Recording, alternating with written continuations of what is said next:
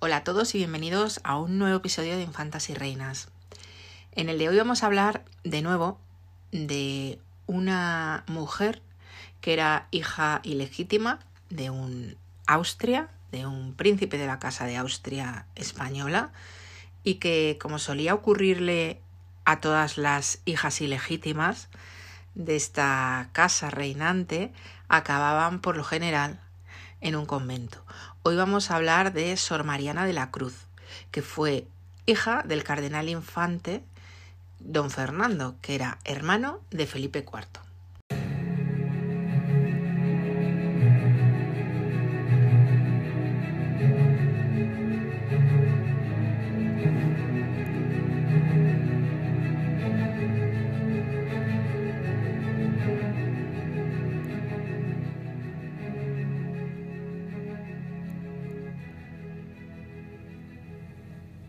Quizá deberíamos empezar por hablar un poco del padre de esta niña, de la que vamos a hablar hoy en el episodio. Se trataba de, como hemos dicho antes, del cardenal infante Fernando de Austria, hermano menor de Felipe IV. Felipe IV fue un rey de la Casa de Austria, era nieto de Felipe II y es conocido por muchas cosas, evidentemente, pero quizá a nivel popular por eh, haber sido la persona que nos dejó, nos legó para la posteridad a Velázquez, puesto que Velázquez era su pintor de cámara y la gran producción de Velázquez está muy ligada a Felipe IV. Pues bien, Felipe IV tuvo varios hermanos y uno de ellos, uno más pequeño que él, era Fernando de Austria, al que se le dio un título religioso, título de cardenal, y como además era infante de España, pues estuvo en esta vida, pasó por esta vida con ese nombre de cardenal infante. Em, Fernando de Austria había nacido en mayo de 1609 aquí en, el Escorial y nunca se casó.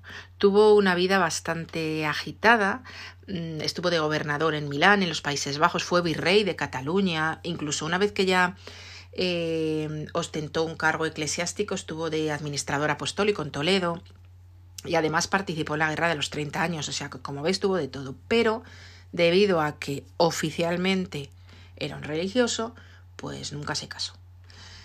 Eso no significa que no tuviera hijos, porque de hecho tuvo varios y la más conocida, sobre todo aquí en España, es esta niña que profesó después como monja como Sor Mariana de la Cruz.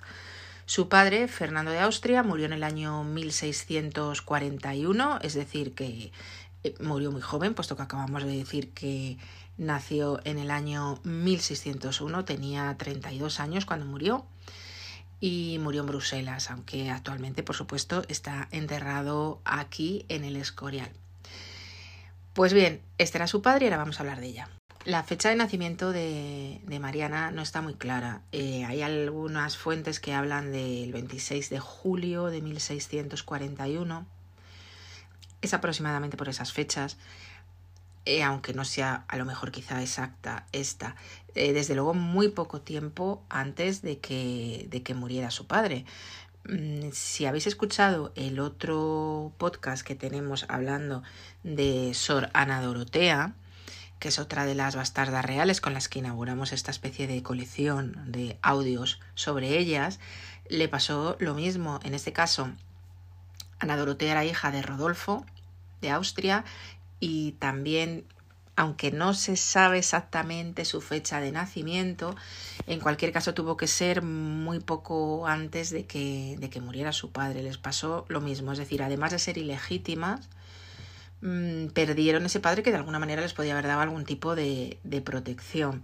Esta niña nació en Bruselas, ya hemos dicho que el cardenal infante acabó, murió allí, es decir, estaba en aquel momento viviendo en Bruselas y lo que no se sabe exactamente es quién era la madre de, esta niña, de, una niña a que algunos llaman Mariana desde su nacimiento, pero parece ser que nació con el nombre simplemente de Ana.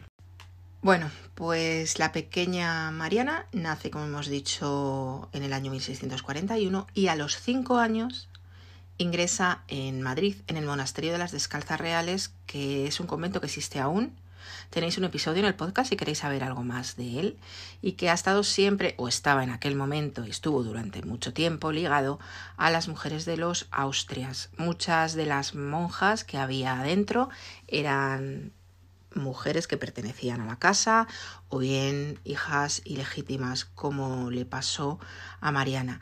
Allí a los 18 años, en el año 1659, profesa como monja. En este año, el rey que había en España era su tío Felipe IV. En el momento de profesar como monja, tiene que elegir un nombre para su vida religiosa y este nombre es el de Sor Mariana de la Cruz. Y eh, aquí, en este convento, va a vivir durante toda su vida.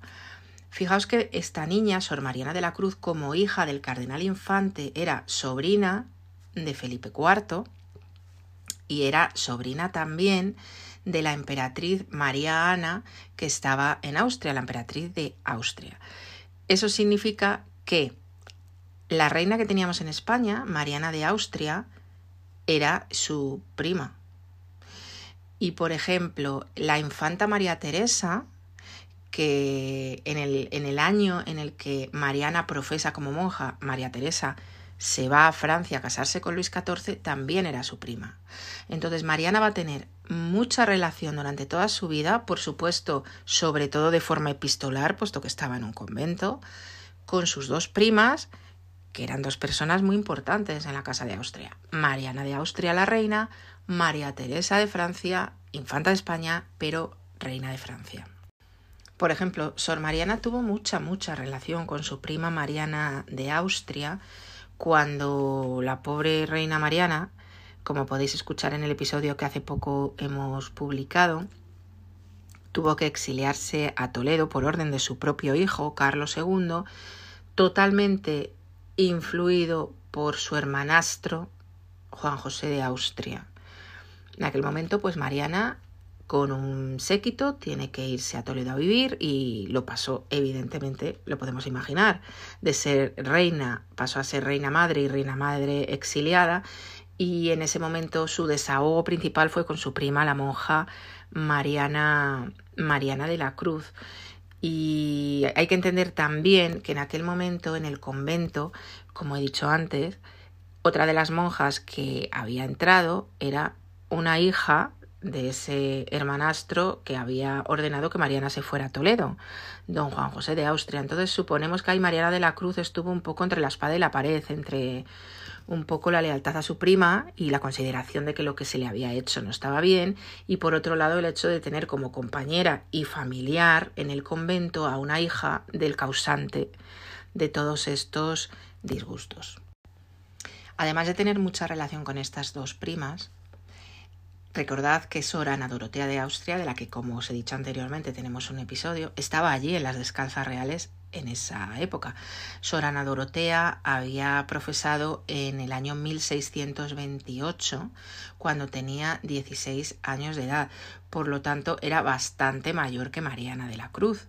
Pero aún así, Sor Ana Dorotea vivió muchos años, murió muy, muy mayor y por lo tanto coincidió durante mucho tiempo allí con Mariana de la Cruz, con quien estaba emparentada. Esto contribuyó a que las descalzas en aquel momento se convirtieran en una especie de lugar de influencia en el que había unas mujeres ilegítimas de los Austrias, pero que tenían sangre real, que por tanto tenían relación con otras personas de la realeza que tenían relación con embajadores, con eh, diplomáticos, con gente importante de la corte, que crearon ahí una especie de rezo entramado de influencia, una especie de lobby mm, importante en aquel momento. O sea que no eran solo mm, unas monjitas que se dedicaban a rezar. Y aquí no acaba la cosa. Posteriormente entra otra mujer ilegítima de los Austrias en el mismo convento de la que ya hablaremos, Margarita de Austria, que fue hija bastarda de don Juan José de Austria, que era a su vez hijo ilegítimo de Felipe IV. Bueno, no os voy a liar con los temas familiares, pero de esta monja hablaremos más adelante. Entonces ahí se juntan tres mujeres que están en la misma situación familiarmente y acaban ya de formar ese triunvirato, eh, vamos a llamar religioso. Se conservan muchísimas cartas de, de Sor Mariana que se escribía con sus dos primas, con la reina Mariana de Austria y con la reina eh, María Teresa de Austria. También hay cartas con la que fue luego Mariana de Neoburgo, segunda esposa de Carlos II. Además, tuvo mucha relación con el que era el embajador imperial en la corte de Felipe IV en la segunda mitad, en unos 14 años durante la segunda mitad del siglo XVII, el conde de Potting, del que ya hemos hablado en este podcast. Eh, hemos hablado en concreto de su mujer en un episodio que se llama Diario de una o vida, perdón, de una embajadora imperial en Madrid. Con él tuvo una gran relación, le transmitía muchas informaciones que a ella le llegaban a través de cartas, pues de todas estas familiares con las que se llevaba también y que al conde le venía muy bien para informar después a su jefe, el emperador eh, Leopoldo I, que a su vez era familiar de todas ellas, porque ya sabéis lo que hacían de casarse todos entre ellos y tener una intrincada red familiar, por tanto. Para terminar, diremos que Mariana, Sor Mariana de la Cruz, murió en el convento de las Descalzas Reales en Madrid el 3 de septiembre de 1715. Hay dos circunstancias anecdóticas al respecto. La primera es que ella llegó a ser abadesa de las Descalzas Reales y cuando murió en el año 1715, que ya reinaba Felipe V, el cual era ya perteneciente a la dinastía Borbón, pero no olvidemos que era nieto de María Teresa de Austria, de la infanta, prima de Sor Mariana, es decir, tenía una relación familiar. Este rey, a partir de ahí, les otorga la dignidad de grandes de España a todas las abadesas de las descalzas reales, desde la muerte de Sor Mariana de la Cruz. También es curioso hacer notar que fue la última representante de la Casa de Austria de la rama española que murió, murió en el año 1715. Habían ido muriendo todos y la última que quedaba era ella. Es verdad que por una rama no legítima, pero realmente pertenecía a la Casa de Austria y era hija de un príncipe, del cardenal infante Fernando de Austria.